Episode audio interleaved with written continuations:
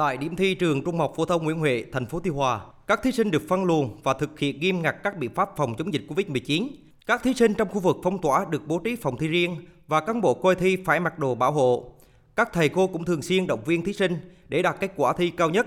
Việc tổ chức kỳ thi Trung học phổ thông đợt 2 trong bối cảnh dịch bệnh Covid-19 phức tạp là nỗ lực của địa phương nhằm bảo đảm quyền lợi, nguyện vọng cho học sinh. Trong số 408 thí sinh Phú Yên dự thi lần này, có những thí sinh trong khu vực phong tỏa, thí sinh ở xa điểm thi. Sở Giáo dục và Đào tạo tỉnh Phú Yên đã tạo điều kiện hỗ trợ tối đa cho các thí sinh an tâm tham gia thi.